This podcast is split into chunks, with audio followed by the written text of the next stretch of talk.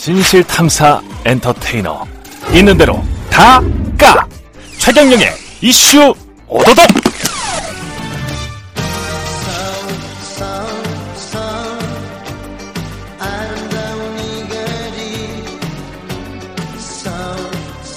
네, 안녕하십니까? 예, 최경령의 이슈 오도독 저는 KBS 최경령 기자인데요. 이번 주도 서울시장 중심으로 재보궐선거 이야기 해보겠습니다. 제 앞에 박시영 윈지 코리아 컨설팅 대표 나와 계시고요. 안녕하십니까? 네, 반갑습니다. 반갑습니다. 그리고 늘 지난번에도 같이 있었죠. 민동기 기자 나와 있고요. 안녕하십니까. 예, 김미나 시사평론가 나와 있습니다. 안녕하십니까? 안녕하세요. 예. 이게 LH 투기 사태부터 시작해서 전부 부동산 이야기예요. 그냥 뭐 쭉 부동산으로 계속 가고 있는데 오세훈의 내곡동 땅, 뭐 박형준의 LCT, 그 다음에 중간에 가다가 김상조, 박주민의 임대료 인상, 뭐 이래서 전부 부동산 이야기인데 일단은 가장 여야가 뜨겁게 맞붙고 있는 내곡동 땅부터 이야기를 해야 될 것 같습니다. 내곡동 땅의 지금 상황은 뭐 어느 정도 정리가 된 거잖아요. 그죠?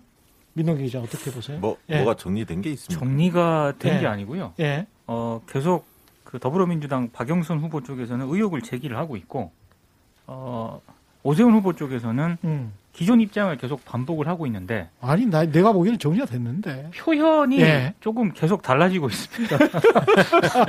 근데 그 표현이 좀 달라졌다는 게 정확하게 무슨 말인지 모르겠어요. 그러니까 예. 계속적으로 본인이 이런 얘기를 하고 있는데 처음에는 분명하게 음. 자신은 땅의 존재조차 몰랐다 이렇게 얘기를 하지 않았습니까? 예. 아, 이제 거기서 그렇게 말을 했기 때문에 음. 아, 계속 거짓말 논란이 제기가 됐던 거고요. 예. 그래서 조금씩 조금씩 달라져서 에, 관훈 토론회에서는 아, 제가 봤을 때 이게 진짜 알았느냐 몰랐느냐는 이 팩트에 관한 문제인데 음. 자꾸 이게 표현에 형용사 부사가 등장을 하면서 논란을 더 증폭시키고 있습니다. 그러니까 관훈 토론회에서는 아, 제 의식 속에 없었다. 이렇게 정확하게 표현했으면 좋았을 뻔했다라고 얘기를 했거든요. 예. 근데 저는 사실 이것도 무슨 말인지 잘 모르겠어요. 그러니까, 기억에 겸- 겸손해야 된다 그런 말도 했죠. 그러니까 중간에 기억에 겸손해야 된다가 있었고 음. 어, 최근 버전으로 이제 제 의식 속에 없었다. 예. 이제 이렇게 얘기를 했거든요. 근데 과연 그렇게 표현한다고 해서 이 논란이 어, 제기가 안 되는 확산이 안 되는 논란이었느냐? 그건 아닌 것 같습니다. 그 사실은 제가 이제 정리가 됐다라고 하는 것은 제 마음속에서는 정리가 됐어요. 예. 아, 마음속에서. 예, 마음속에서는 갔는지 안 갔는지. 그, 시- 저 예. 청취자들이 아무도 그 판단하기 어렵지 않습니까? 그 최경영 기자의 마음속을 우리가 알 수가 없잖아요. 청취자 분들도 판단을 했을 것 같아요. 김민아 평론가는 어떻게 보십니까? 기업 앞에 예. 겸손해야죠. 네. 기업 앞에서는 겸손해야 되고 예. 그 얘기를 했을 때 이미 이제 예. 아, 그 현장에는 갔다 가- 간 확률이 높겠구나 이렇게 음. 생각을 할 수밖에 없죠. 박영선 후보는 뭐 오세훈 후보 얼굴 표정을 보고 알았다고 하는데 저는 뭐 얼굴 표정을 보고는 알 수는 없었지만 음. 아무튼 기업 앞에 겸손해야 한다고 했기 때문에 근데 이제 이제 그 간, 간 확률이 높겠다라고 하는 것은 아마 제 판단일 것이고 예. 그 다음에 내곡동 땅에 처가가 거기 땅이 있다라는 거는 알았구나라는 거는 오세훈 후보가 인정한 것 같아요. 결국은. 왜냐하면 예. 이제 방금 말씀하셨듯이 의식 속에 없었다라고 얘기하는 것은 음. 결국 그게 무슨 얘기냐 뭐 해석하는 게 어렵지만 이게 참 이게 선거에서 누가 말을 하면 이게 모든 게 명확해야 되는데 이게 성경 말씀도 아니고 계속 이거 해석을 해야 되는데 아무튼 이게 의식 속에 없었다라는 것은 내가 야 여기에 처가 땅이 있으니까 이 처가 땅에 대해서 뭔가 이런 저런 뭔가를 해서 어, 처가가 큰 돈을 벌 수 있도록 해줘야겠다 이런 식의 생각을 하지 않았다라는 얘기 같고 거기에 뭔가 뭐 처가가 가지고 있는 여러 가지 땅이 있는데 그 땅에 뭐 내곡동 땅도 있고 뭐 이런 것까지는 내가 알았다 이 얘기를 하고 있는 것 같아요. 그러니까 어쨌든 그 땅이 있었다는 거는 어쨌든 알았다까지는 뭐 확인이 된 것 같고 그 이상의 것들은 사실 뭐 사실관계가 명확히 확인되지는 않은 상황이나 적어도 그것을 알고 있었고 그다음에 뭐 어뭐 어느 정도 이제 뭐 생각은 했다라는 것까지는 추정을 할 수 있을 것 같습니다. 근데 저는 이것도 뭐저 너무 뭐랄까요? 그 단정적으로 말할 수 있다라고 생각하는 게 그렇게 유연하게 말할 필요 없다고 생각을 해요. 왜냐하면 재산 공개를 할 때 이미 그거를 몇 번을 확인을 하거든요.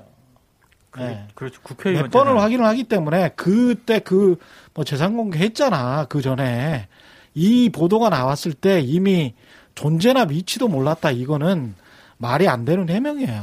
처음부터 정도 됐으면요. 예. 그 언론이 흔히 많이 쓰는 팩, 팩트 체크 하지 않습니까? 예. 많이 하시잖아요.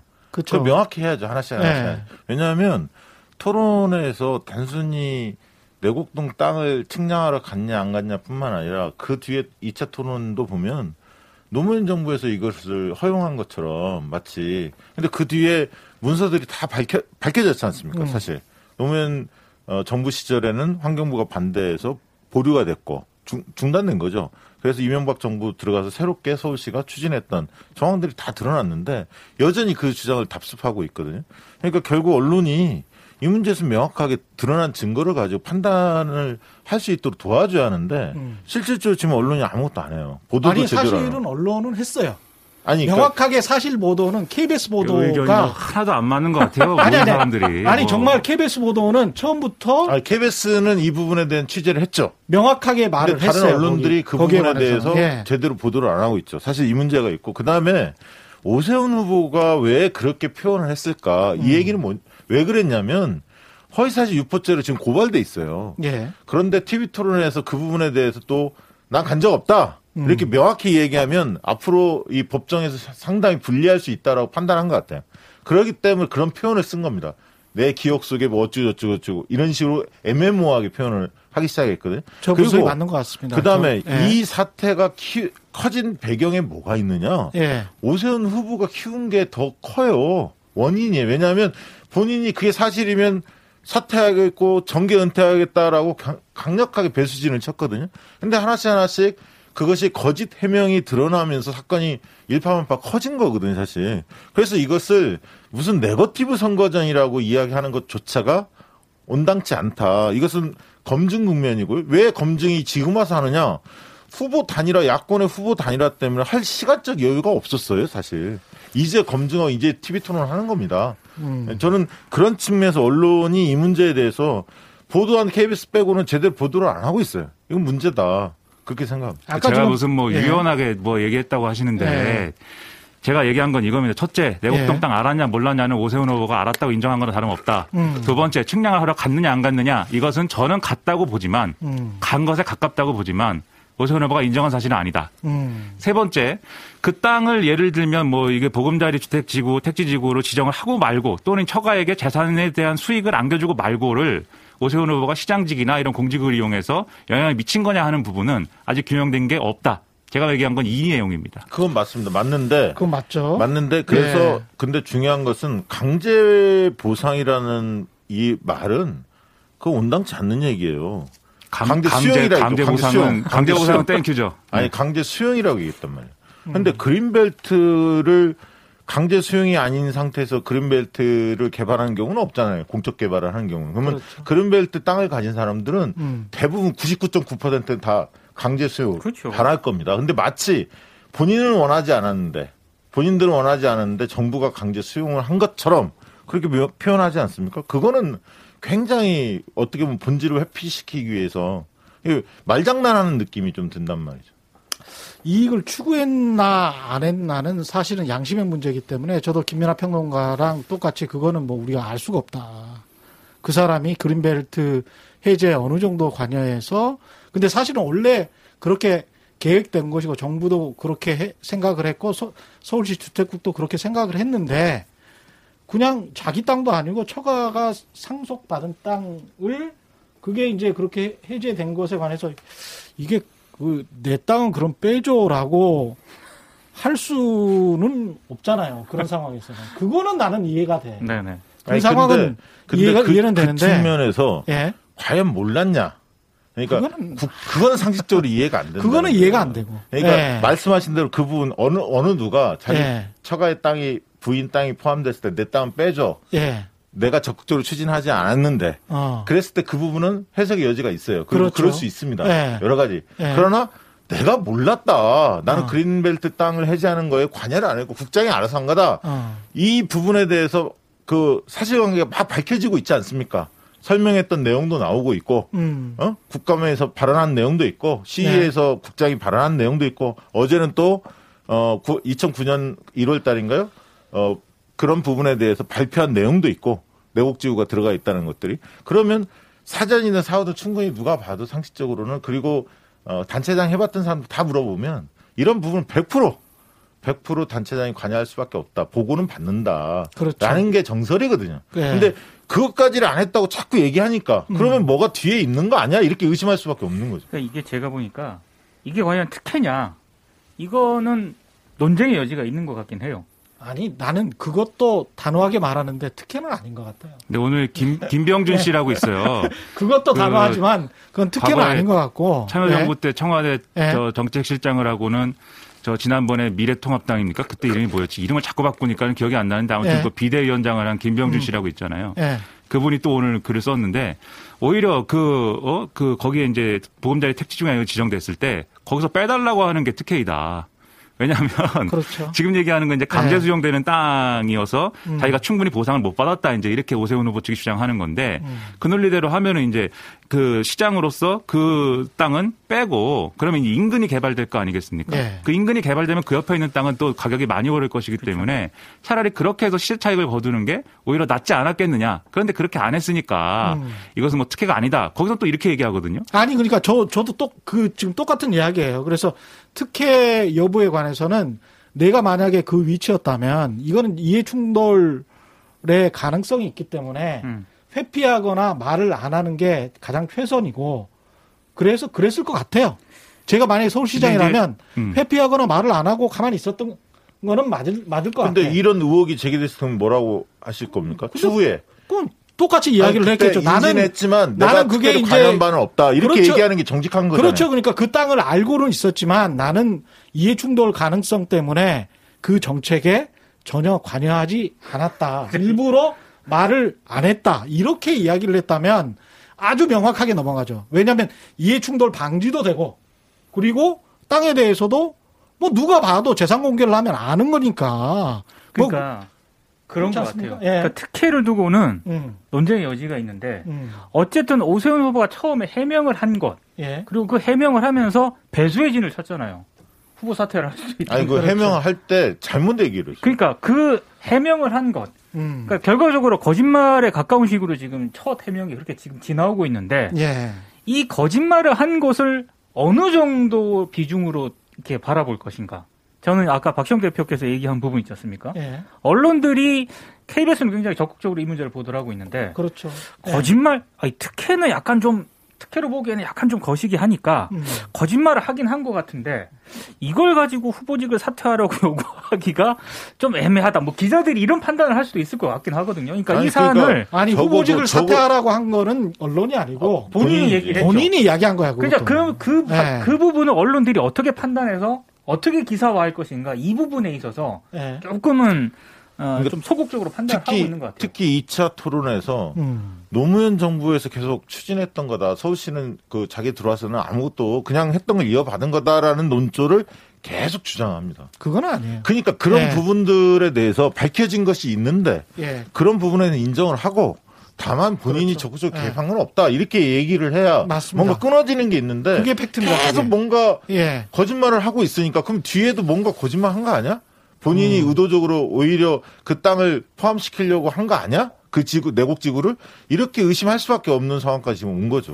그러니까 이게 특혜 문제와 해명의 문제 이제 두 가지인데 음. 지금 쭉 이제 말씀하셨듯이 특혜 문제는 이제 논란의 여지가 있어요. 근데 해명의 문제에 있어서는 저도 이게 계속해서 논란을 자초한 것이고 이게 안 맞는 해명을 계속한 것인데 제가 가장 의문인 것은 어 그 뭐 기억 앞에 겸손한다고 하지 않았습니까?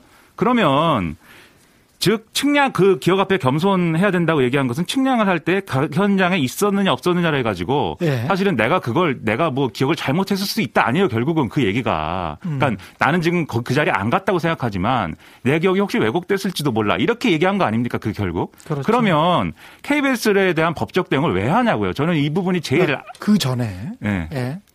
그 전에 그리고 예. 개- 그러니까 그 전에 그 법적 대응을 했단 말이죠. 고발 조치를 그러니까요. 했단 그- 말이죠. 그러- 가능클럽 토론 전에. 그 예. 법적 대응을 그러면 왜 했으며 자기 기억도 그렇게 불완전한데 음. 법적 대응을 한 이후에 그것을 깨달았다 하더라도 그럼 법적 대응을 한 걸 뭐 안 한다고 하거나 취하든가 해야지 아니, 왜 언론이 법적 대응을 한 건 명확하죠. 이 사안 자체가 확산되는 걸 막기 위한 그러니까요. 언론이 조처죠. 검증 보도를 하고 그 검증을 하기 위해서 그 현장에 그 경작인들이 하는 얘기를 기사화한 것인데 그거에 대해서 자기가 반론 보도를 요구할 수도 있고 따로 해명을 할 수도 있고 언론 중재를 가자고 할 수도 있고 여러 방법이 있는데 그것을 왜 법적 대응을 합니까? 그것은 언론도로 이런 의혹을 보도하지 말라는 거잖아요. 그런 식으로 대응하는 게 저는 가장 안 좋은 모습이라고 보고 아, 그거는 뭐 적절한 지적입니다. 그 예. 외에 이제 해명을 명쾌하게 지금 말씀하신 대로 했으면 음. 제가 볼 때는 이게 오세훈 후보 측 이제 선거 공학의 문제로 본다면 그렇게 명쾌하게 해명을 했으면 불씨는 계속 남아서 뭐 공격을 받을 수 받을지 몰라도 일관된 해명을 하고 있다라는 인상은 줬을 거예요. 근데 지금 해명이 계속 꼬이고 있기 때문에 결국 이게 특혜냐 아니냐의 이슈를 가지고 유권자들이 판단한다기보다는 이 문제의 후보자가 어떻게 대응하는 대응하느냐를 놓고 판단을 할 거거든요. 거기서 볼 때는 이건 마이너스 감점 요인이죠. 그렇죠. 예를 들면 TV 토론 2차 나와서 그 얘기를 하잖아요. 추가적으로 증언이 나올 것을 봉쇄시킵니다. 음. 그 무슨 얘기를 하냐면 앞으로 어 계속 그 뭐 재판에서 볼 거다 수사 과정에서 볼 거다 이런 식으로 약간 겁박선 발언을 하거든요. 그러니까 문제 제기한 증- 사람 증언에서 예를 들면 현장에 있었던 사람들의 추가 증언이 나올 수도 있는 거 아닙니까? 예. 그 부분에 대해서 못 나오도록 뭐 압박을 하는 거예요, 사실은. 그러니까 이 내용을 딱 들으면서 야 이건 뭔가 캥기는 게 확실히 있구나 그런 느낌을 받을 수밖에 없는 거죠. 저는 개인적으로는 서울시 그 선 이 후보 캠프 오세훈 후보 캠프의 대변인이 지금 저 박영찬 씨란 말이죠. 전 MBC 기자. MBC 논설 실장인데 네. 2017년 제 기억에 박근혜 정권 부역 언론인 2차 명단에 이분 이름이 있어요. 근데 제가 논평을 보면서 그분의 이제 성명 나왔어요. KBS 보도가 나오고 난 다음에 선대위 대변인으로서 논평을 하는데 거기에 언론 자유를 위해 참고 참았다라는 구절이 있더라고요. 근데 깜짝 놀랐어요, 정말.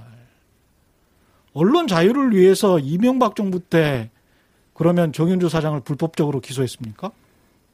아니면 언론 자유를 위해서 무슨 박근혜 정부 때 이정현 수석이 KBS 보도국장한테 전화를 해서 어?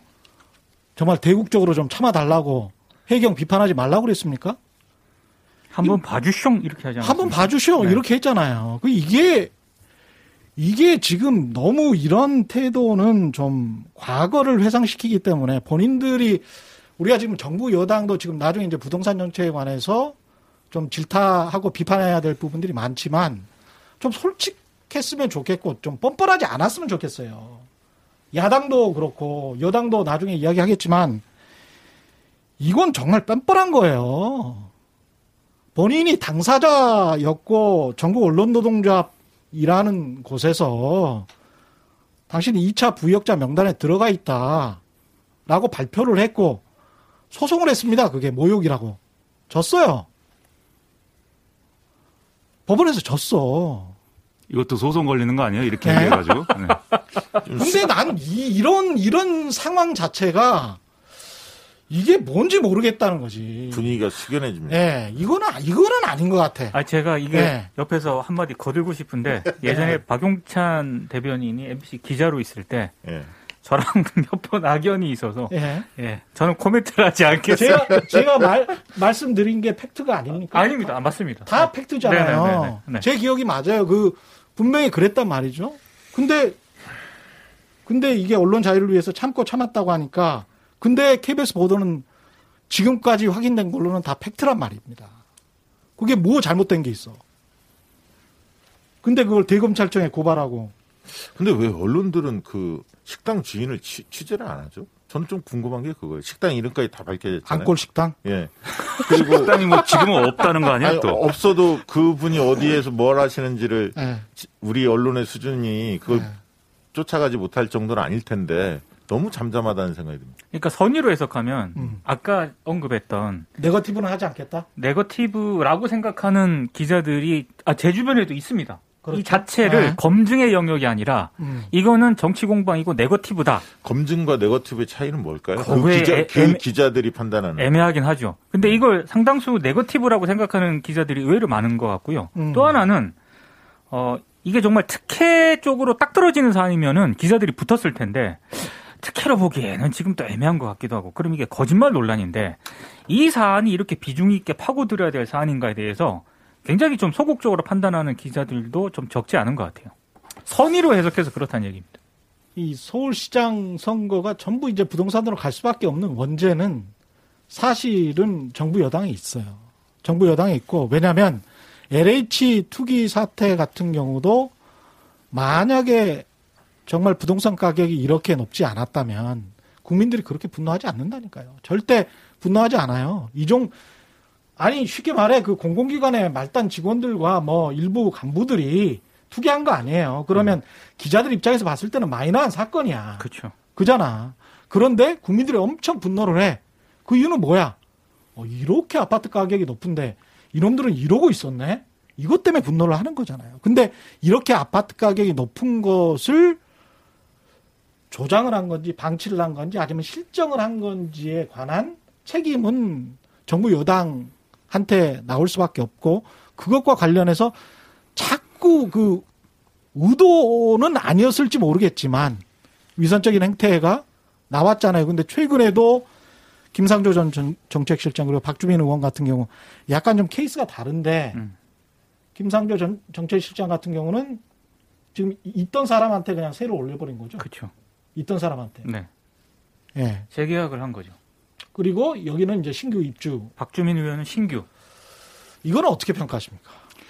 예, 그러니까 지금 LH 사태가 이 정권의 어떤 뭐 개혁의 어떤 그런 정치 이런 것들을 이런 것들의 총결산처럼 지금 돼버려 가지고 굉장히 어지럽게 된 게 마찬가지 맥락입니다. 다 이게 방금 이제 최경환 기자님 말씀하셨듯이 어, LH 사태에서 사람들이 뭘 보는 거냐면, 이제 부동산 가격이 어쨌든 간에 올라왔으니까 그 오르는 과정에 대해서 내가 피해를 봤다고 생각을 해요. 그게 어떤 경우든. 그렇죠. 남의 집이 올랐든 뭐 또는 내가 월세가 전월세가 올랐든 어떤 경우든 어, 나는 상당한 피해를 입었다라고 보는 상황이에요. 그, 그거를, 그리고 그 원인은 어쨌든 정부의 정책에 있다고 생각을 하는데 이게 어쨌든 정부가 이 부동산 정책에 대해서 뭔가 개혁적인 어떤 방향으로 계속 얘기를 했단 말이에요. 다주택자들을 규제를 하고 그다음에 세금을 이제 강하게 매기고 이런 걸 통해서 이 실수요자들 그리고 1주택자들에게 좀 더 편안한 환경을 조성하겠다. 이렇게 얘기해 왔지만 결과적으로는 그런 상황 때문에 내가 피해를 봤다고 생각하는데 그럼 이 피해를 이 정권에 있는 다른 사람들이 같이 봤다라고 하면 다 같이 피해본 거다라고 하면 또 이제 그거에 대해서 뭐 그런가 하겠는데 이 어떤 뭐 정권에 있는 느껴지지. 그렇죠. 예. 이- 세입자로서의 동조의식. 음, 그렇죠. 예. 그게 아니라 어 방금 이제 LH 공직자 LH에 있는 직원들도 그렇고 예. 그리고 지금 김상조 정책실장 전 전체실장도 그렇고 음. 오히려 이 상황을 이용해서 자기들은 뭔가 이득을 본 것 같은 그런 이제 의심이 드- 들게 생겼단 말이죠. 이득을 그러면 받죠. 그렇죠. 예, 이득을 받죠. 그렇죠. 예. 그럼 이 상황에서는 당연히 정부가 뭔가 개혁을 한다고 했는데 그 개혁 다 누구를 위한 개혁이었느냐 이 의문이 들 수밖에 없는 거고 음. 부동산에도 시작했지만 사실은 검찰 문제도 마찬가지예요. 그래서 저 지난해 그렇게 뭐 윤석열하고 싸워가지고 내쫓으려고 했는데 결국 안 되지 않았느냐. 그거 누구를 위해서 한 거냐. 윤석열 전 총장 지지율이 왜 저렇게 돼버렸느냐. 여기까지 평가가 가는 거거든요. 그러다 보니까 지금 지금 말씀드렸듯이 개혁에 대한 어떤 총결산 뭐 이렇게 해가지고 이게 아닌 것 같다라는 이제 여론이 지금 정권 심판론으로 이어지고 있는데 이런 상황이 그러니까 김상조 전 정책실장이나 박주민 의원 같은 사람들이 이제 기름을 붓는 듯한 이런 행위를 했다고 또 여론은 보는 거죠. 그런데 지금 말씀하셨듯이 뭐 경우는 다릅니다. 예를 들면 박주민 의원의 경우에는 뭐 그게 어쨌든 신규 계약에 의한 것이기도 하지만 그 뭐 여러 가지 시세나 고려했을 때 시세보다도 낮은 월세인 거는 맞거든요. 그리고 이제 그 신규 계약이기 때문에 전월세 상한제법에 이제 해당되는 내용도 아니고 음. 그건 맞는데 그럼에도 불구하고 본인이 이제 그 법을 발의를 한 사람이고 그 앞장서서 이 전월세법이 어, 통과가 되기 전에 이런 임대료 인상 시도나 이런 것들이 지금 굉장히 많다. 이렇게 경고까지 했던 인물이 어쨌든 간에 좀 아, 월세를 좀 과다하게 책정했다. 이렇게 사람들이 보니까 이런 것들은 정치적으로 어떤 정치적 차원에서의 자기 권리나 자기 관리나 이제 이런 문제로 봐야 되는 그뭐 그런 차원이겠죠 이거는. 어쨌든 동일한 레토릭으로 지금 사람들에게 수용되고 있다. 이 점을 지금 어떻게 할 것이냐 대책이 있어야 되는 거죠. 박시영 대표는 어떻게 생각하시는지 궁금한데 그 가령 이이 주호영 원내대표 같은 경우에 반포 주공 1단지잖아요. 거기가 지금 전세가 MBC 보도를 보니까 한 20% 넘게 올랐고 1억, 많이 올랐죠. 1억인가요? 예. 1억 올렸죠. 어, 1억인가 올라갔습니다. 20% 정도 네, 네. 올라갔고 이게 지금 박주민 의원 같은 경우는 한 9% 올라갔죠. 그 9.1%. 네. 네. 근데 한 사람은 임, 임대차 3법을 대표 발의했고 네. 한 사람은 임대차 3법을 반대를 반대를 했죠. 했어요. 네. 그러니까 이제 여론이나 언론은 야, 너, 한 사람은 위선적이고 한 사람은 반대를 했으니까 올려도 괜찮은 거. 이거 아니, 이- 그러니까 어떻게 지금- 봐야 되는 건지 아니, 그래서- 이게 그래서 언론이 예. 균형 감각이 상실됐다고 이야기하는 거예요. 왜냐하면 예 재산 공개가 이루어졌거든요. 국회의원들이 일제히 다 이루어졌습니다. 그렇죠. 그래서 뭐 예를 들면 국민의힘의 한무경 의원 같은 경우는 평창에 3만 평땅 얘기도 나오고 있거든요. 음. 그러니까 그런 부분들은 물론 이제 국회의원 중에 유명한 분은 아니시죠. 대중적으로 네. 많이 알려진 분은 아닌데 박주민 의원이야 상징성이 좀 있으니까 더 어, 어떻게 보면 이게 일파만파 커지는 측면이 있습니다. 음. 사실 내용을 들여다 보면 고의성 그렇게 안 보이는데 이게 별로 무신경한 거죠. 그 부분에 대한 신경을 썼어야 하는데 그냥 알아서 해주십시오 이렇게 얘기했다는 거 아닙니까 부동산 중개업자한테.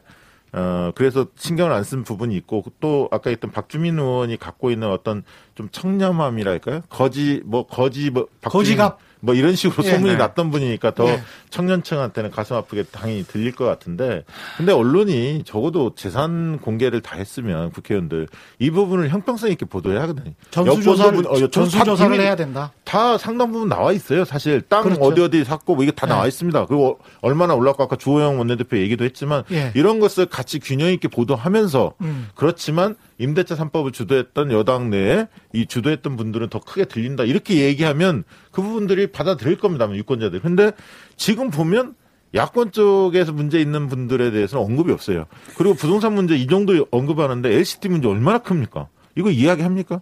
다만 어 저는 지금 김이나 평론가 얘기했던 부분이 상당 부분 동의를 합니다. 그러니까 그 얘기는 뭔 얘기냐면 어 실제로 국민들 인식을 저희가 여론조사를 해보면 부동산이 급등하는 원인이 어디 있느냐 물어보면 두 가지로 딱 나왔어요. 투기 세력을 못 잡은 문제와 한편으로 정부의 정책이 잘못돼서 공급을 제대로 못했던 문제 두 가지를 거의 엇비슷하게 뽑았거든요. LH 이전에 조사를 해보면 그렇습니다. 어, 정부 정책이야 뭐 대충 다 알고 있는 얘기고 투기 세력 문제가 그렇게 컸던 거예요. 사람들의 생각. 근데 그게 민간인들의 기획 부동산 이런 투기만을 생각했던 건데 알고 봤더니 어 공무원들 LH 내에서도 이런 게 이루어졌네. 이게 굉장히 놀라운 충격적인 사실이었던 거죠. 그래서 지금 이제 국민들 입장에서는 이참에 투기 세력 발본 세권 하라 이렇게 강력히 요구하고 있는데 실제 이제 또 어, 전 공무원들 대상으로 재산 신고 뭐 이런 얘기를 하니까 하이직 공무원들은 또 술렁술렁 하거든요. 이 부분에 대해서. 네. 그러니까 이 부분이 앞으로 어 어떻게 보면 그 굉장히 강력하게 추진하면서도 어떻게 설득해낼 거냐 이 부분이 굉장히 중요하고 무엇보다도 이 과정에서 내로남불의 형태들이 막 나올 거 아닙니까? 그 부분에 대해서는 과단성 있게 여야 할 것 없이 과단성 있게 대책을 좀 마련하고 엄중하게 문제를 다뤄야 한다. 그래서 특히 땅 투기 의혹이 있는 분들과 관련해서는 자체 평가를 해서 뭐 제명 조치를 한다든가 출당 조치를 한다든가 명확한 입장이 있어야 한다 봅니다. 좀 심각한 경우들이 있을 수 있지 않습니까? 나중에 밝혀졌을 경우에 그런 생각이 듭니다. 모난돌이 정 맞는 경우라고 생각을 해요. 아 이게 박주민은 모난돌이다. 어, 왜냐하면 박주민 둥글둥글하지 않아? 박, 약간 위아래로 길쭉한 느낌이. 박주민 의원이 예. 그 임대차법 그 개정안을 발의를 하면서 여러저러 개혁적인 얘기를 많이 했잖아요. 네. 그렇죠. 근데 기자들 그 전에도 개혁적 이야기 굉장히 많이 했어요. 네. 그러니까 네. 기자들 사이에서는 아 뭐 거지라는 어떤 그런 별명까지 붙은 데다가 박주민 의원은 안 그러겠지라는 그런 막연한 인식이 있었던 것 같은데 이번에 이제 보니까 어? 안 그러네? 라는 인식이 분명히 작용을 했고요. 그리고 어, 어떤 이성적인 영역에서 판단을 하기보다는 감성적인 영역에서 좀 많이 배신감 같은 게 들면서 이게 좀 여론이 좀 굉장히 과도하게 지금 비판하는 측면이 저는 있다고 봅니다. 분명히. 그렇다고 뭐 박주민 의원을 제가 뭐 지금 옹호하는 건 아니고요. 음. 아, 비판이 다른 박주민은 어떻게 했어야 될까요? 아까 우리 오세훈 시장은 이랬어야 됐다 제가 이야기를 했는데 네. 갑자기 그런 생각이 드네요. 박주민 의원은 어떻게 했어야 제가- 될까? 신규 세입자가 들어오는데 시세가 뭐 1억에 185만 원 지금 받았잖아요. 네. 네. 그런데 1억에 뭐 신규 시세가 뭐 200이었다.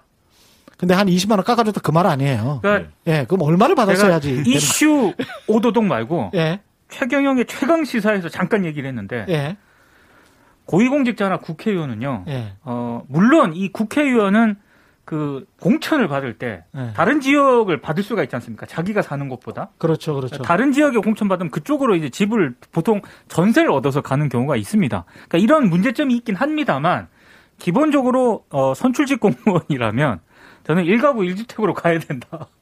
이런 문제를 원천적으로 찾아내기 하, 하우스 위해서. 푸어는 어떻게 하우스 푸어? 아니, 아니 국회의원이 하우스 그렇게 아니 집을 집을 갖고 있는데 네. 그거 세주고 나는 월세 산다 뭐 이런 경우들 말이에요. 아니 거기도 지금 1가구 1주택 아니에요? 지금 은평에는 전세 살고 있잖아요. 1가구 네. 1주택인데 이제 전세를 얻다 보니까 그러니까 아예 그걸 팔고 그쪽으로 가든가 아니 근데 그거는 현실성 현실성 없는 얘기예요. 땡. 현실성이 왜냐하면- 없다 하더라도 아니 왜 그러냐면 제가 얘기할게요. 예. 영입 영입 인사들이 꽤 많아요 총선 때. 예. 근데 그 여- 정, 전국구는 이게 총선 전국구이기 때문에 지역적 제한은 없습니다. 다만 예. 정서적으로 그 지역을 주민등록으로 옮기는 것이 필요하다라고 생각을 해서 옮기는 거거든요. 음. 법적인 문제는 아닙니다. 그렇죠. 예. 예.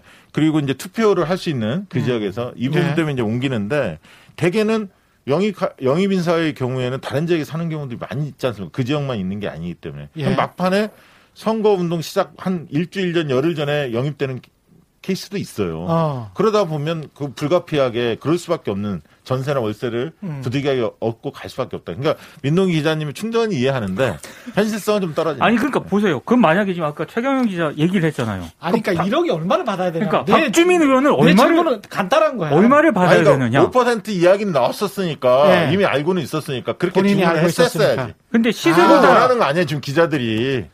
기자들이 그거 원하는 거 아니에요? 그러니까 그 정도를 계속 이- 주장을 했기 때문에 내 집의 문제도 미리 5% 이내에서 인상되는 범위 내에서 체결 하도록 근데 저는 중개업자한테 이야기했어야 한다. 신규 계약이라고 할지라도. 그걸 지금 그렇게 지금 얘기하는 거 아닙니까? 지금 근데 저는 게. 9.1% 받았다고 이렇게 욕을 얻어먹지 않습니까? 음. 예, 근데 5% 이하로 받았다 하더라도 기자들이 욕했을 것 같아요. 아이 그렇게는 요구보다 그런 그런 기자들은 진짜 이게 그러니까. 재계약은 5% 이내로 해야 되는 거고 신규 계약은 아니 뭐그 상관이 조항은 없는 없죠 거잖아요, 사실은. 그죠? 아무것도 그냥 없죠. 그건 시- 그게 이제 그래서 이 부동산 문제라는 게 결국 모든 이제 임대 계약이나 이런 것들은 사인 간의 계약으로 이루어지니까 이제 항상 이렇게 문제가 되는 건데 예. 그래서 저는 박주민 의원이 어떻게 했어야 되느냐 의 문제를 얘기하면 사실 뭐 네. 아까도 말씀드렸지만 이게 뭐 지금 위법도 아니고 네. 사실은 이렇게 한 거에 대해서도 이제 시세보다 낮게 받았기 때문에 항변할 수 있어요 박주민 의원은 근데 항변을 못 하는 게 지금 네. 분위기 때문에 이런 것이지 음. 이거 하나만 터졌다 지금 뭐 세상이 정말 지금 평화롭게 달도 잘 돌아가고 있는데 박주민 의원이 이거 하나 터졌다라고 하면 이렇게까지 논란 안 됐겠죠. 정답이네. 그리고 예. 사실 예. 액수 액수의 문제도 좀 있- 있는 것 같아요. 180만 원, 185만 원 이러면 월세가 그렇다라고 하면 월세 세지. 예, 그냥 받아들이는 입장에서는 어, 입장에서는 아, 세지. 네, 네 명이 사나? 뭐 이렇게 생각한단 말이에요. 저 같은 사람 입장에서는 가난뱅이들 입장에서는 다섯 명이서 살고 있나? 뭐 이렇게 생각하게 전 아니 되는데 보통 물어봤어요. 4인 가정 아니에요? 우리 집은 4인 아니 가정. 제가 말씀하는 건 예. 월세를 내는 네 명이서 아, 네 명이서. 네 명이 모여갖고 사는 것인가 이게 뭐 네. 미드 아니, 미드 프렌즈인가 뭐 이렇게 생각하는데 아무튼 이제 그런 부- 이 분위기상의 문제가 네. 있는, 있는 것 같고 그 다음에 이게 또 하나 이제 약간 이용되는 측면이 있는 게 예. 이게 항상 그래요. 이게 뭐, 어, 이, 이 착한 척 하는 놈이 더 밉다. 이런 정서에 지금 편승하고 있는 것도 있어요. 이게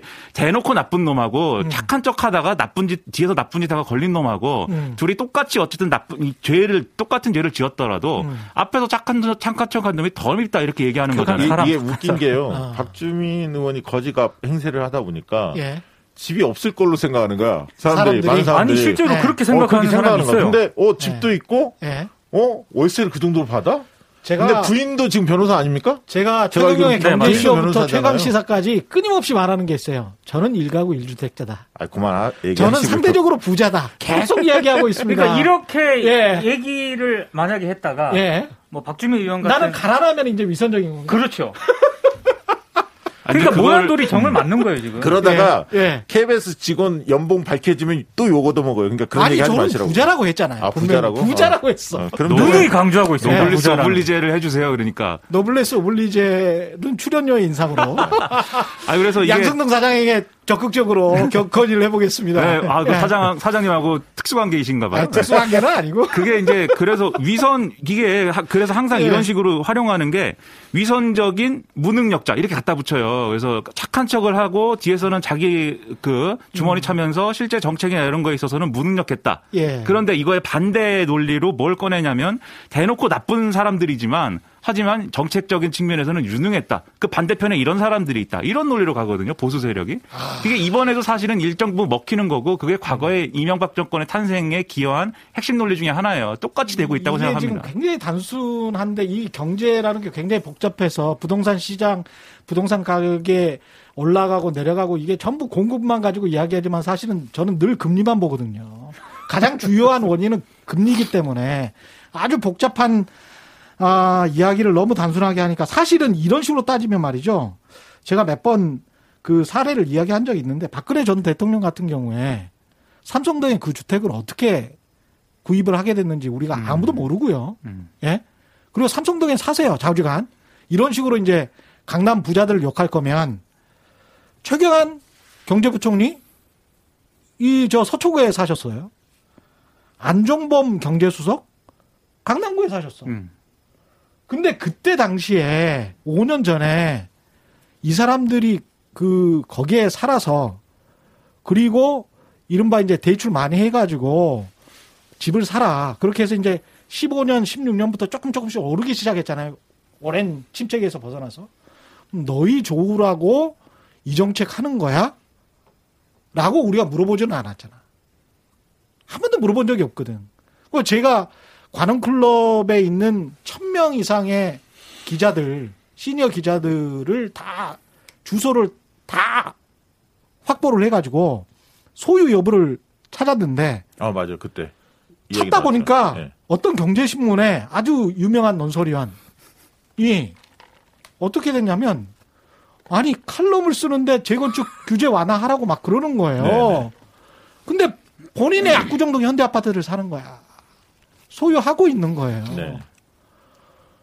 그래 제가 근데 그럼에도 불구하고 이게 사람의 양심의 자유이기 때문에 그 사람이 원래 그렇게 생각을 하고 있을 수도 있잖아요. 그러니까 재건축 규제 완화하고 공급을 많이 시키는 게 서민들의 집값 안정에도 기여한다라는 어떤 우파라고 불러야 됩니까? 보수라고 불러야 됩니까? 라는 그런 그 진영의 생각을 철저하게 믿고 있다면 그걸 욕할 수는 없죠.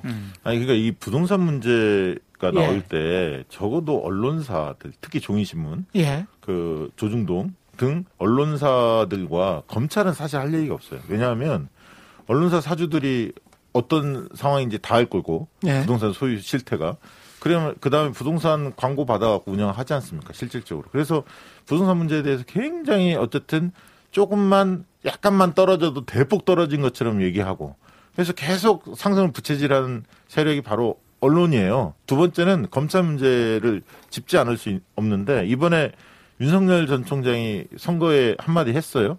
이번 선거가 어떤 원인 때문에 치러지는지 알아야 한다. 성추행 관련해서. 이 말씀을 했는데 부동산 얘기는 쏙 뺐습니다. 실제로 가장 뜨거운 게 부동산인데 왜 뺐을까요? 그 얘기를 왜 안 했을까? 윤석열 전 총장이 바로 본인의 가족, 장모 관련해서 부동산 문제에 대한 의혹도 제기되고 있고요. 또 한 가지는 땅 투자 많이 하셨더만. 그렇습니다. 많이 했지 않습니까? 예. 또한 가지는 뭐가 남았냐면 진- 작년 여름에 추미애 장관이 검찰총장한테 부동산 문제 이거 투기나 이런 부분들에 대해서 대대적으로 좀 수사를 해야 한다라고 얘기했지만 집행하지 않았어요.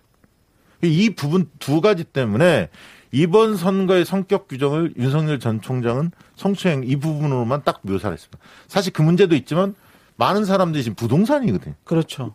그런데 과연 총선이 끝나고 대선 국면에서 부동산 문제에 대해서 이 캥기는 뭔가 이 좀 어 뭔가 자신 있게 이야기하지 못하는 그런 뭔가 의혹들이 있는 분들은 굉장히 어렵습니다. 해법이 있어야 하고요. 떳떳해야 합니다. 이제 그런 부분에서 윤 총장의 이번 스탠스는 어떻게 보면 영리할 수도 있지만 음. 이번 선거에는 지나갈 수 있지만 대선 국면에 그 부분은 반드시 짚어질 수밖에 없다. 저는 그 얘기 드리고 싶고요.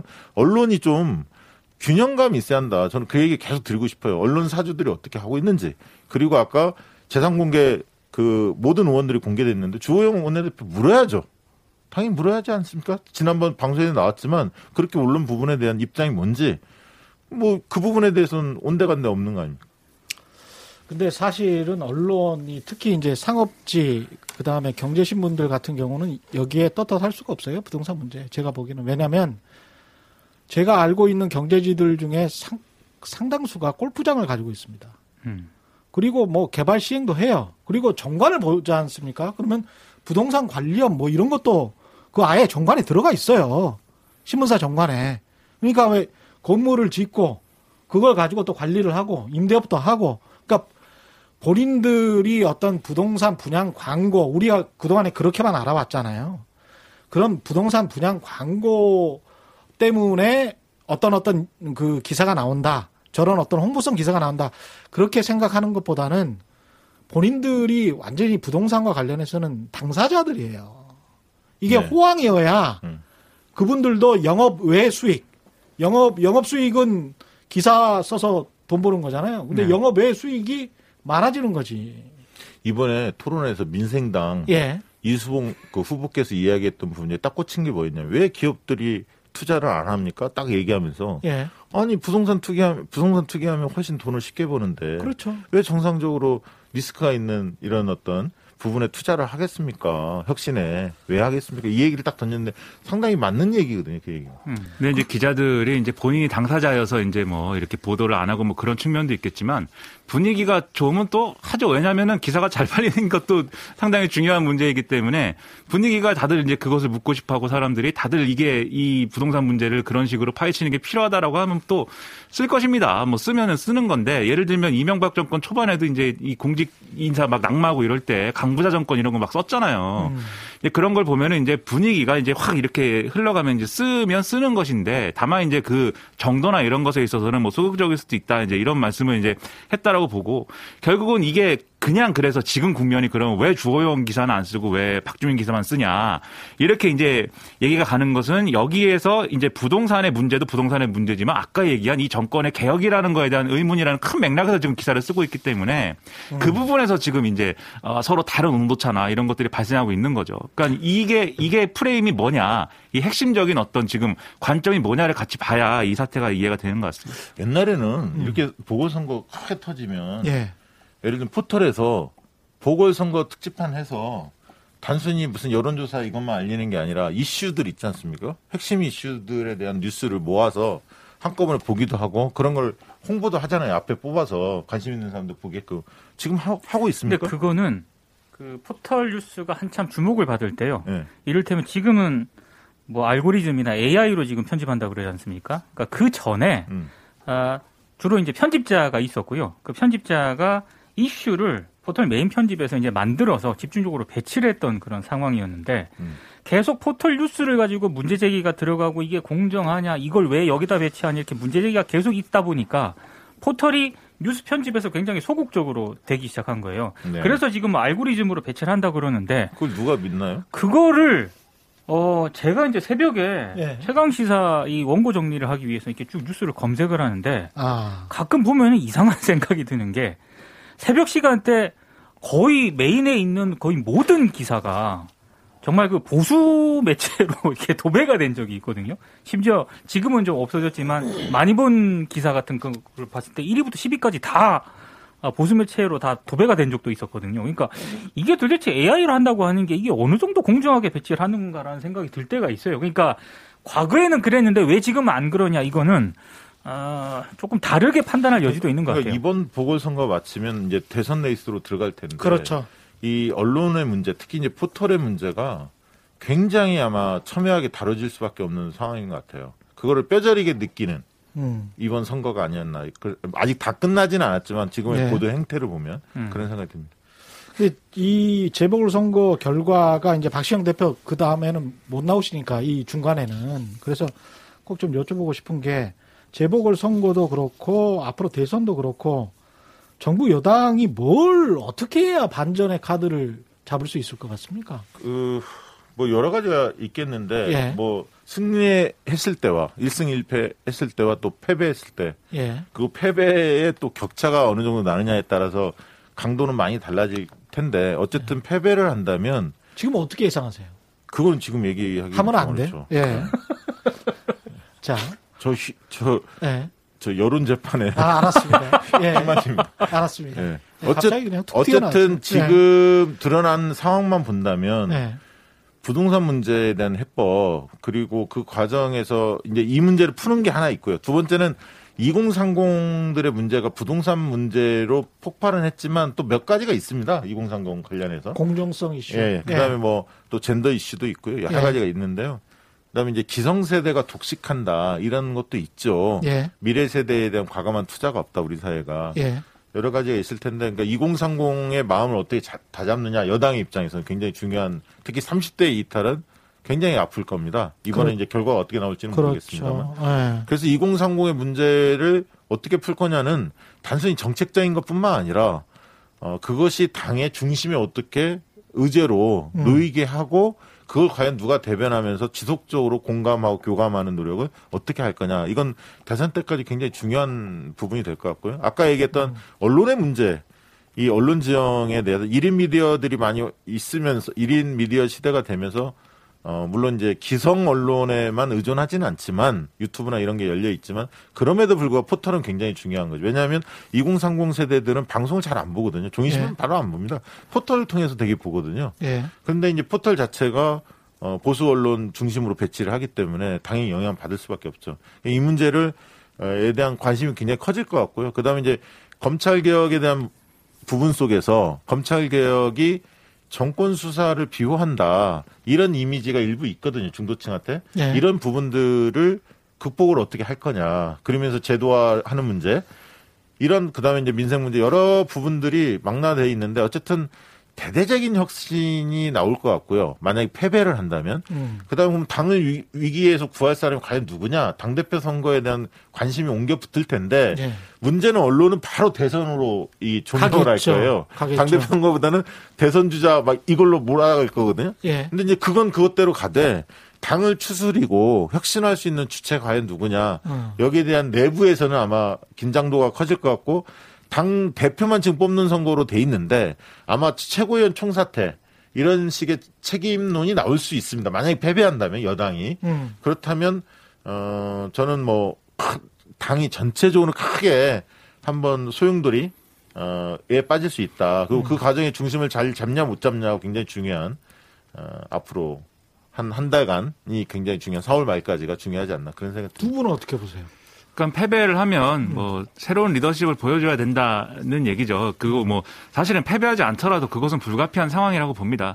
새로운 리더십이라는 것은 어쨌든 그러면 그게 뭐냐의 의문이 있는데 어쨌든 지금 문재인 정권이 이 한이이 4년 내내 이제 한 것은 어쨌든 뭔가를 개혁한다라는 거였어요. 이제 예. 뭔가를 개혁을 해서 살기 좋은 사회를 만든다는 거였는데 그러면 그게 어쨌든 충분치 않다든지 또는 그것이 뭐 위선이었다든지 뭐 아무튼 뭐 아니면 뭐 의지는 충만했으나 뭐 실력이 부족했다든지 여러 평가가 있지만 어떤 결론은 뭐 미비했다는 거 아닙니까? 그렇죠. 기대에 미치지 못했다는 거 아니에요. 그렇죠. 그러니 기대에 미치지 못한 부분을 앞으로 이제 어떻게 채워줄 것이냐의 문제가 남을 건데 맞습니다. 크게 보면 네. 은두 가지 갈래길이 있겠죠. 첫 번째는 이게 지금 그러면 왜 이게 제대로 안 된 거냐. 더 의지를 가지고 하여튼 개혁을 뭔가 하여튼 대단한 걸 더 해야 된다. 음. 이런 리더십이 하나가 있을 수 있게 크게 나누면 그렇죠. 또 한 갈래 리더십은 이게 개혁이라는 게 뭐 의지만 갖고 되는 건 아니기 때문에 필요하다. 그 네. 피로감이라고 하면 뭐 피로감인데 네. 어쨌든 뭔가 이 상황을 막 개혁이라는 게 막 벌려놓는 거잖아요. 이거저거 네. 막 이것도 고치고 네. 저것도 고치고 이렇게 벌려놨는데 네. 그게 수습이 안 되는 국면에서 사실은 여기 여론의 어떤 함정에 빠진 거기 때문에 이걸 뭔가 이렇게 정리해서 수습하고 책임지는 리더십이 필요하다. 네. 그게 뭔가 국민에 대한 어떤 책임성 그게 이제 예를 들면 공정성이라고 얘기는 하지만 음. 그 공정성이라는 게 예를 들면 이런 얘기거든요. 왜 어떤 원칙이 나한테는 불리하게 작용하고 저한테는 왜 이득이 되냐 이걸 얘기하는 거잖아요. 지금 그렇죠. 이해관계 문제를 얘기하는 거잖아요. 네. 그렇기 때문에 그게 아니라 어. 이게 책임 있는 리더십이라는 것은 똑같은 원칙을 놓고 누구에게나 이제 뭐 공평하게 적용됩니다. 음. 앞으로 뭘 바꾸고 이게 아니라 음. 지금 있는 걸 공평하게 적용합니다. 이런 얘기를 하는 이제 어, 그 방향으로 가는 거냐 크게 보면 그두 갈래 길일 것 같고 그게 아마 대선 전략이나 이런 것까지 연동되겠죠. 근데 이게 원래 그래서 이재명 이낙연 구도에서는 이게 그래도 얘기가 됐거든요. 예. 이낙연 전 대표가 그래도 이제 요 좀 책임지는 리더십에 가까웠고 예. 그다음에 이재명 지사가 뭔가 앞으로 더 개혁을 하자 고 치고 나가는 리더십에 가까웠고 음. 근데 지금 어쨌든 이 재보선 결과에 따라서 이낙연 대표가 이제 대권 주자로서는 불리한 상황에 계속해서 몰리기 때문에 예. 이게 뭐 당권 선거의 문제도 있겠지만은 이 이낙연 대표의 빈자리를 누가 어떤 리더십을 가지고 어떻게 채울 거냐의 문제까지 같이 엮어서 이제 생각할 수밖에 없다. 뭐 이런 생각입니다. 어떻게 보세요? 그러니까 어찌됐든 승패와 상관없이요. 음. 어, 더불어민주당은 쇄신이 강하게 좀 드라이브를 걸 것 같아요. 저는. 그거 그러니까 해야 되죠. 아, 그렇죠. 예. 어, 지금은 일단 당장 재보선 결과에 따라서 아마 개각도 있을 거고요. 음. 당대표 선거도 있을 거고 아까 박시영 대표님도 말씀하셨겠지만 그거와 상관없이 이제 언론은 정치권은 대선 국면으로 갈 거거든요. 그렇죠. 근데 그 과정에서 지금 저는 이제 재보선 치르는 과정에서 이 더불어민주당 일각에서 자꾸 뭐 부동산과 관련해서도 규제 완화 얘기가 나오고 지금까지의 그 정부 정책 기조와 약간 다른 패턴으로 가고 있는데 그런 패턴을 계속 유지를 하진 않을 것 같아요. 일단 어찌됐든 강한 어떤 개혁 드라이브를 걸 수밖에 없는 거고요. 예. 어, 그렇게 되면 이제 한 가지 변수가 좀 있는 게 야권발 정계 개편도 분명히 또 진행이 될 있겠죠. 거고. 어, 예. 그거에 따라서 이제 여권에서 여러 가지 뭐 인적 쇄신이라든가 여러 가지 혁신 작업들이 영향을 받을 것 같지만 음. 중요한 건 이낙연 지금 전 대표께서 만약에 이게 더불, 더불어민주당이 패배한다는 걸 전제를 했을 때 이게 대선 국면에서 하락을 하는 거 아니겠습니까? 그렇죠. 그러면 지금 여권 내부에서 이재명 지사가 지금 가장 강력한데 음. 이재명 지사 중심으로 이 대선 구도를 만들 것인가? 음. 저는 이거는 또, 또 다른 문제라고 보거든요. 사실 보세요? 예. 그뭐 민주당이 승리할 수도 있기 때문에 아, 그렇죠. 패배를 전제로 자꾸 얘기하는 건 뭐 그렇긴 합니다만 예. 물어보시니까 얘기한다면 예. 물어봐서 얘기하는 겁니다. 예, 예. 그렇습니다. 저는 뭐 그 뚜껑은 열어봐야 한다 네. 입장이고요. 예. 만약에 패배를 한다면 그게 이낙연 전 당대표 지금 선대위원장의 책임이 큰 거냐 음. 그 부분에 대한 판단이 약간 다를 수는 있을 것 같습니다. 무슨 얘기냐면 대선 지지율은 약간 정치 하락될 가능성이 있죠, 당연히. 그러나 이 LH 문제나 뭐 이렇게 이렇게 지금까지 끌려온 것이 음. 과연 이낙연의 책임이냐 꼭 그렇게 보지는 않을 것 같아요. 물론 이제 그 뒤에 이낙연 전 대표가 반등하려면 네. 본인만의 뭔가 해법들도 있고 전략이 있어야겠죠. 사람을 울릴 수 있는 뭐가 브랜드가 정책 브랜드도 만들어야 할 것 같고 예. 이낙연식의 어떤 세, 세상이 어떤 세상이냐라는 것도 좀 명쾌하게 줘야겠죠. 그런 과제는 있지만 어, 선거에 패배했다 해서 이낙연 전 대표가 바로 꼭 뭐 예를 들면 곤두박질 칠 거다 그렇게 보지는 않고요. 다만 정세균, 추미애 등등 음. 기타 등등이 도약할 수 있는 공간은 열린다. 저는 좀 그렇게 보는 편이고요. 그다음에 여권에서 혁신 그 흐름이 강하게 잡힐 텐데 이 부분에서 선택과 집중을 굉장히 저는 잘해야 한다 봅니다. 그러니까 모든 걸 한꺼번에 개혁하려고 하면 저항만 세고요. 그 저항 속에서 제대로 성과를 못 거두면서 반발 세력들만 굉장히 결집시키게 만들어요. 그래서 이게 굉장히 지혜로워야 돼. 이거 대선 국면이 길지 않기 때문에 여기에서 한 두세 개의 꼭지만 딱 잡아서 거기에 집중해야 합니다. 예를 들면 부동산이 부동산. 부동산은 피해갈 수 없죠. 네. 당연히 해야 하고. 그 다음에 뭐 검찰 개혁은 검찰 개혁. 검찰 개혁을 하는 데 있어서 과연 대중의 정서가 뭔지도 지혜롭게 잘 판단을 해서 그렇게 가져가야 할 것 같고요. 언론 문제도 마찬가지. 몇 가지 문제들이 있을 텐데 특히 2030과의 공감대 형성을 어떤 방식으로 할 거냐.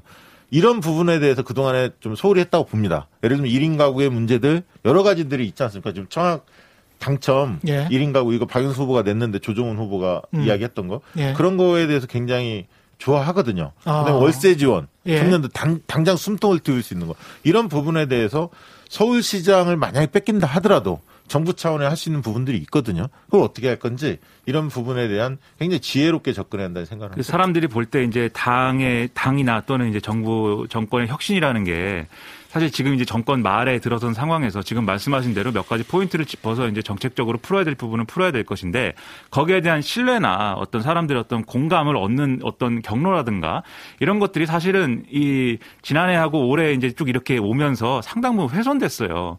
그렇기 때문에 뭔가 이제 보여- 모든 걸 보여주기 식으로 할 필요는 없겠지만 어쨌든 간에 뭔가의 인적 쇄신이 필요한 거거든요. 그런 부분에 있어서는 그게 뭐 지금 아까 얘기한 개각이 될지 무슨 청와대 참모진 교체가 될지 뭔지 모르겠지만 당권 선거에서는 아마 그 평가가 될 겁니다. 그래서 주류 교체냐 아니냐가 평가가 될 건데 예.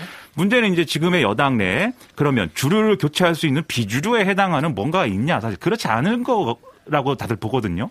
비주류라는 게 뭐냐 그러면 그렇지 않을 거라고 봐서 이 신뢰를 주류는 주류는 뭡니까? 주류라는 건 이른바 이제 이 언론에서 부르는 이름으로 신문. 뭐 친문 주류 이렇게 보는데 예. 사실 당에서 이제 지금 많이 이제 눈에 띄는 인물들, 그러니까 앞으로 뭐 당권에 충분히 이제 좀 영향력을 발휘하고 이럴 수 있는 있는 사람들의 어떤 명단을 쭉 보면은 음.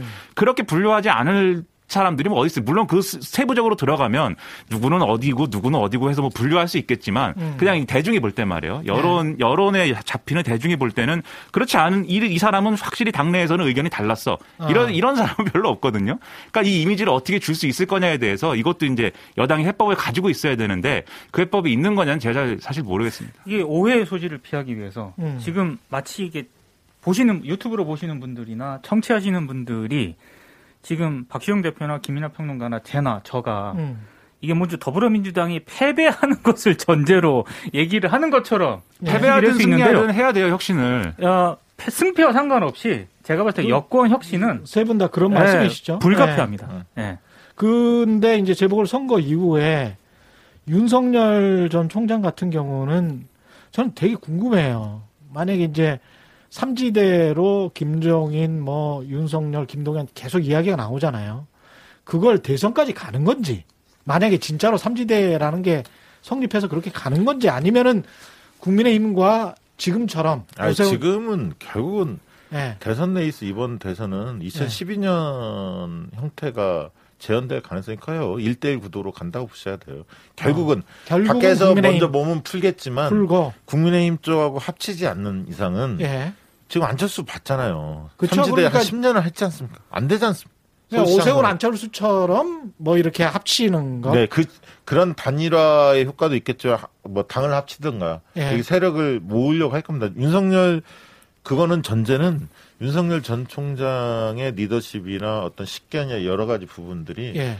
상당수 끌고 갈 수 있는 힘이 있어야 가능한 얘기예요. 근데 5월 말 정도 등판을 할 것으로 많은 분들이 예상을 하는데 5월 말 정도. 네. 예. 뭐 상반기에는 해야 하는 거 아닙니까? 현실적으로 본다면 그럼 5, 월 말 정도 만약에 등판을 한다면 예. 그때부터는 이제 본격적인 질문들이 나오기 시작해요. 윤석열 전 총장이 갖고 있는 뭐 부동산 해법이 뭐냐. 음. 예를 들면 일자리 늘릴 계획이 어, 떻게 늘릴 수 있냐. 격차 해소는 어떻게 하는 거냐. 예. 툭툭툭툭 나올 수밖에 없잖아요. 정치에 내가 뛰어든다 하는 순간 질문은 어 모든 사람들이 궁금한 거 다 묻고 싶잖아요. 청년 문제 해결의 방법이 뭐냐?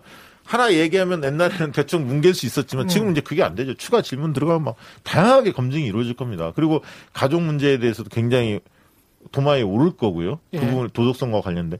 그래서 이 부분을 버, 버틸 수 있느냐 과연 한 예를 들면 한 2, 3개월 버틸 수 있느냐 그러면 상황은 또 달라질 수가 있죠. 근데 야권에. 5월, 5월 말에 등판을 한다면 7, 8개월을 버텨야 된다는 이야기인데 저 같으면 제가 윤석열 총장이고 지지율이 지금 이런 상태라면 저 같으면 반기문 총장처럼 끝까지 버틸 것 같아요. 아니 그러면 그러면서 한 9월 가을 넘어가지고 한 늦가을 정도에 가을 남자처럼 이렇게 쫙 나타나는 거야.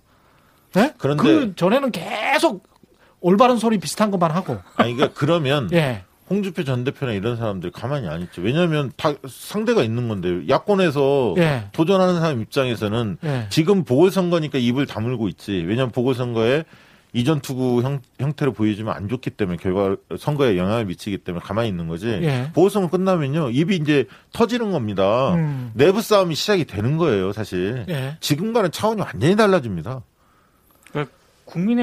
국민의힘이 승패 결과에 따라서 예. 야권 재편의 양상도 달라지겠지만 음. 어찌됐든 승리하게 되면은 국민의힘 내부에서 이제 구심력을 가지고 야권 재편을 하려고 할 거고요. 여기에서 이제 윤석열 전 총장이라든가 지금 김종인 비대위원장 집에 간다고 하지 않았습니까? 집에 안 갈 것 같거든요. 분명히 여러 가지 모색을 할 것 같은데 결국 이 싸움에서 균형추를 어디에다 둘 것인가 이걸 두고 국민의힘 내부에서 아마 치열한 논쟁이 아니 벌어질 만약에 겁니다. 국민의힘이 네. 승리한다면 국민의힘 내부에서 김종인 제 취대로는 당연히 나오겠죠. 당연히 나오죠. 네, 초선 의원. 중심으로 당연히 나올 겁니다. 그럼 또 그러네. 중진들하고 또 갈등을 또 빚기도 할 그리고 거고. 사실 그런 것을 원하는 것 같지 않으세요? 김종인 비대위원장이? 약간 원하 약간 원래 죠 되게 예. 나는 뭐 그런 욕심이 없다, 관심이 네. 없다 이런 식으로 늘 얘기하시는데 예. 나중에 보시면 뭘 맡, 맡으시잖아요 항상. 네.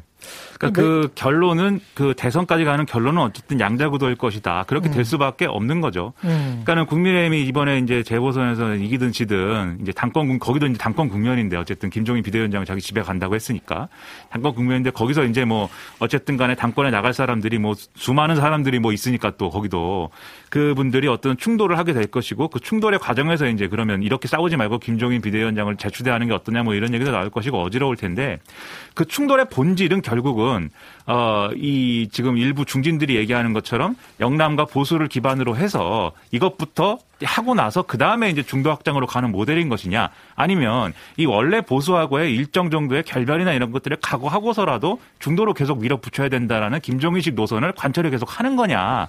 이게 큰 그림에선 그게 갈릴 건데 그게 어떻게 될 건지는 사실은 장담할 수 없죠. 국민의힘 내부의 대결 구도상. 그런데 이게 어쨌든 이 김종인식 개혁이라고 하는 형태로 과거의 국민의힘이 아니다. 이걸 보여줄 수가 없으면 윤석열 전 총장이 저는 뭐 아예 정치를 안 하는 게 제일 좋다고 생각하지만 정치를 할 것 같으면 결국은 이제 1대1 구도로 가야 되는데 그런 혁신이 있지 않으면 국민의힘이 오기가 어렵지 않습니까? 여러모로 자기가 과거에 대통령 전직 대통령을 잡아놓은 것도 잡아놓은 거지만 앞으로의 행보에 도움이 되지 않는다고 보기 때문에 여기를 오기 어려울 것이기 때문에 일단은 제3지대에서 무슨 행보를 하거나 여기서 이제 자기 근거를 만들 확률은 있어요. 그런데 나중에 가서 그런 3자 구도가 될 어떤 확률이 높아지는 국면에 가서는 국민의힘이 그런 그거를 가만두고 있겠느냐. 예를 들면 국민의힘 내에서 이렇게 계속해서 과거와 같은 보수가 아니라고 생각하는 사람들이 없지 않을 것인데 뭐 예를 들면은 윤석열 전 총장 지지율이 계속 높고 그게 강력하다라고 하면 당을 쪼갤 수도 있는 거죠 막말로 그 쪼개 쪼개 가지고 윤석열 쪽으로 갈 수도 있는 건데 음. 그런 흐름이 가셔야됐을 때 그러면 남겨질 사람들은 가만히 있냐 그러면 우린 남겨지고 그럼 사자 구도로 한번 삼자 구도 사자 구도에서 한번 겨뤄보자 이렇게 할 것이냐 따라가야죠 무조건 따라갈 것인데 뭐 윤석열 전 총장이 선별 뭐 이렇게 음. 어, 수용을 할 수도 없는 거고 예. 그래서 그런 그림으로 가도 어쨌든 주도권은 윤석열 전 총장 측으로 넘어가지만 커다란 뭔가의 하나의 야권 세력이다 이런 그림이 이제 될 것이고 물론 일부 이탈은 있겠지만 그 반대의 경우 반대의 경우도 있을 수가 있죠. 결국은 윤석열 전 총장이 국민의힘이 충분히 뭐 이 혁신을 이뤘다라고 판단해서 거기 이제 제3지대에서 뭔가 이제 기틀을 만들어 가지고 들어가 버리는 형식이 될 수도 있고 근데 두 시나리오 모두 결국에 가서는 1대1 구도를 큰 이 범보수가 만드는 과정으로서 어떤 프로세스가 진행되는 것이다. 그래서 일각에서 얘기하는 김종인, 윤여준, 파평윤 씨끼리의 윤여준, 윤, 윤석열의 무슨 제3지대 프로젝트 이런 것들은 제한적이고 그런 것들이 하다, 한다 하더라도 네. 상당히 이제 단기적으로만 가능할 것이다. 그런 생각입니다. 그게 이제 추장관 표현에 의하면 예. 소설을 쓰시네. 아니 근데 과거에 이명박 전 대통령 같은 경우도 한나라당 사람은 아니었잖아요. 그렇죠? 기업인이었다가 아니, 생각해 보세요. 예. 김종인 비대위원장이 만약에 재추대 가능성 저는 충분히 있다고 보는데 음. 뭐라고 얘기하겠습니까? 윤석열 상대로 앞으로는 음. 봐라 안철수 보지 않았냐. 밖에 있으면 안 된다. 외롭다. 불알아. 예. 어느 시점에 음. 강력하게 이야기할 겁니다. 예. 어, 안철수 밖에 처음에 지지율 높지만 점차 점차 꺼지지 않습니까? 단일화 국면에서. 음. 이걸 다 알거든요.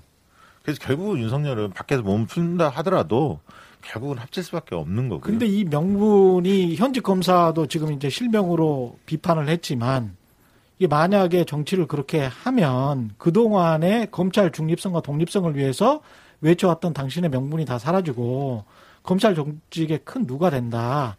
안 하는 게 낫겠다. 그런 식의 이제 비판이 지금 나오고 있거든요. 아니, 실제로 근데, 예. 그것도 커질 거고 예. 진짜 민주당의 인사들 만나보면 음. 윤석열을 두려워하지 않습니다. 왜? 흠이 많은 것 같아서. 예, 많아서 그러니까 맞아요. 그러니까 아까 박시영 대표도 그렇고 김이나 평론가가 그렸던 시나리오 있지 않습니까? 예. 이거의 기본 전제는 윤석열 전 총장이 검증의 영역에서 아까 5월 말 정도 대비한다 그랬는데 음. 검증의 기간을 버텨야 되는 그런 전제가 있어요. 나 5월 말에 안 나올 것 같아. 제가 봤을 때 그걸 못 버티면은 윤석열 나 같으면 안 총장 나와, 절대. 전 총장의 지지율은 거품이고 한 이게 11월쯤에 나오는 게 좋다니까? 그러면 그러면 야권발 정계 개편에서 윤 전 총장이 구심력을 발휘할 수가 없기 때문에 아, 그렇습니까? 예 그리고 어, 민주당도 대선 시기가 빨라질 수밖에 없어요. 맞습니다. 그러니까 예. 뭐냐면 이게 예. 일 1승 1패가 되면 예. 정상적으로 가는데 만에 하나 예. 이, 그 1승 1패가 아니라 뭐 2패가 됐다. 그러면 대선 후보들의 발걸음이 굉장히 빨라지고요. 그렇죠. 다음에 마이크도 바로바로 들이댈 거고요. 흔히 말하는 경선 캠프라고 하거든요. 경선 캠프가 4월 말이면 이제 막 꾸려질 수밖에 없습니다. 그러면 흔히 얘기하는 뭐 이재명, 이낙연, 정세, 정세균 총리도 당연히 예. 총리 이제 그만두고 대선 내에서 뛰어들 수밖에 없고요. 조건 자체. 추미애 전 장관 뛰어들 거고요. 뭐 이런 분들이 뭐 상당히 많거든요. 지금 준비하는 뭐 김두관, 이광재 뭐 많은데요. 박주민 의원도 한동안 대선 얘기가 좀 있었죠. 예. 그러나 나올지 안 나올지 는 모르겠습니다만 어쨌든 시기가 굉장히 빨라진다라는 건 분명해 보이고요. 그러면서 이제 첫 번째 고민거리는 뭐냐면 대선 경선 선출 시점을 지금 180일 전으로 돼 있거든요. 예. 9월 초에 해야 합니다. 예. 그러나 이것을 당무위 결의로 연기도 시킬 수가 있어요. 지금 아, 규정상. 예. 이 부분은 이제 차기 당 대표의 영역일 것 같은데 음. 어쨌든 그 문제와 관련해서 어, 이해관계가 좀 엇갈릴 테니까 그 정리하는 부분도 이제 쟁점으로 떠오를 것 같고요. 그다음에 이제 아까 했던 혁신 경쟁에 있어서 음. 대선 주자들이 어떤 입장을 낼 거냐 이것도 굉장히 중요하죠. 검증과 네거티브냐 아까 그 오세훈 후보 때부터 시작했는데 갑자기 그런 생각이 드네요. 이명박 전 대통령 같은 경우에 한 60% 넘게 지지율이 치솟았잖아요. 근데 여름 정도 되니까 그때 제가 분명히 기억을 하는데 그 언론사의 대부분의 보도 분위기가 그냥 되는 거야. 예? 한 60% 정도 되니까. 근데 탈세랄지 분명히 이제 명백한 탈세가 있었잖아요. 딸이 무슨 뭐 줄리어드 그쪽에 미국에 있었는데 여기에서 직원으로 있는 것처럼 해가지고 그 돈을 받고 그랬었잖아요. 월급 네. 받고 그랬었잖아요. 근데 그런 것도 잘 보도를 안 하려고 했단 말이에요. 그리고 저 건물 밑에 무슨 뭐 이- 이상한 저 업소도 음. 있었는데 그렇죠. 그것도 잘 보도를 안 하려고 했다가 경향신문 뭐 툭쩍 나오고 그랬었습니다. 제가 보기에 언론도 한국 언론도 이때 이제 역으로 대중들한테 검증을 받을 수밖에 없는 것이 윤석열 전 총장 같은 경우는 조국 전 법무부 장관과 관련해서 어 무지막지한 칼날을 휘둘렀죠. 그리고 명백하게 검증을 했죠. 그, 그래야 된다라고 말을 했고 그러면 본인이 이제 공직자로서 그것도 최고의 직위로 만약에 나온다면 그것을 각오를 해야 되고 그때 같이 윤석열 총장의 그 공정성과 중립성의 기치를 믿고 그 검증을 했던 한국 언론도 그만큼의 검증을 해야 되는 그런 부담감은 분명히 있을 그렇습니다. 겁니다. 네. 자신 있게 말할 수 있는데요. 안할 걸까? 그 정도 검증 안 할 겁니다. 아니 하겠지? 이미 이미 뭐 저기 일부 언론은 윤비어 첨가를 뭐 안 하겠지? 예, 시작을 네. 했던데 그거는 그러니까 예를 가능성 낮게 봅니다. 지금 이번 선거하고 연관된 것은 음. 예를 들면 LCT 문제가 경찰에서 지금 수사를 하고 있지 않습니까? 예. 만약에 수사에서 뭐- 뭔가 단서가 나온다면 음. 선거 이후에 예. 특검 요구가 굉장히 세질 겁니다. LCT 특검이. 근데 그렇죠. 지금 여당은 특검 입장을 세우고는 있습니다만 음. 경찰 수사 결과 뭐가 좀 나와야 음. 이게 좀 탄력이 붙을 수 있지 않습니까? 그렇죠. 만약에 LCT 특검을 해서 어, 특검 결과가 어, 올 연말이나 대선 즈음에 나올 가능성도 있거든요. 검사들도 뭐가 있었다 네, 이렇게 검사들. 뭐 여러 가지가 이야기가 지금 다 나오고 있지 않습니까? 뭐 음. 그게 굉장히 큰 뇌관으로 작동할 가능. 왜냐하면 그게 정서법상 영남권이나 보통 젊은 세대가 보통 LCD 가격이 다 있고 예. 특혜 분양의 의혹들이 상당히 많은데 그 토착 비리도 있지만 국회의원도 연루돼 있다. 그리고 검사장 뭐 여러 얘기들이 다 나오고 있기 때문에 이 문제가 굉장히 그 커질 가능성이 있다. 특히 이제 박형준 후보하고도 또 의혹이 제기된 마당이기 때문에 그렇습니다.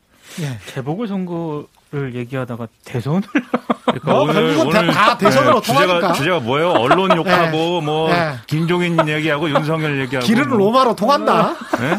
로마가 아니고 뭐 이거 로마로 가기 전에 어디 바다에 빠져 죽는 것 같은데 아, 지금 뭐 그리고 뭐 언론이 사실 모든 대선 얘기하면 윤석열 얘기만 하더라고. 근데 그렇죠. 지지율은 윤석열, 이재명 어피스 하거든. 그 다음에 3위가 이낙연이고 예를 들면 네. 비중을 같이 얘기하는데 늘 윤석열 얘기만 해. 오늘도 그렇습니다. 네 왜 그런지 몰라요. 좋아하나 봅니다. 사랑하나 보죠. 뭐. 그래도 너무 그러지 마세요. 사실 또 네. 비중을 얘기하면 그 세 명만 또 비중입니까? 추미애 네. 전 장관도 비중이고. 네. 홍준표 의원도 그렇죠. 있습니다. 그런 사람도 네. 있고 네. 뭐 비중을 다 똑같이 하면 사실 저 신문을 오늘 허경영 후보 인터뷰했어요. 아, 대단합니다. 그러면 저기 우리 기본소득당 신지혜 후보도 있고 예. 무소속 무소속 신지혜 후보도 있고 저 오늘 둘다 허경영 후보 아주 날카로운 질문 네? 많이 했어요. 네, 제가 이 후보 저 후보 다 공정하게 지지율 지금 하십시오. 3위 아닙니까? 지지율, 예, 지지율 3위. 3위.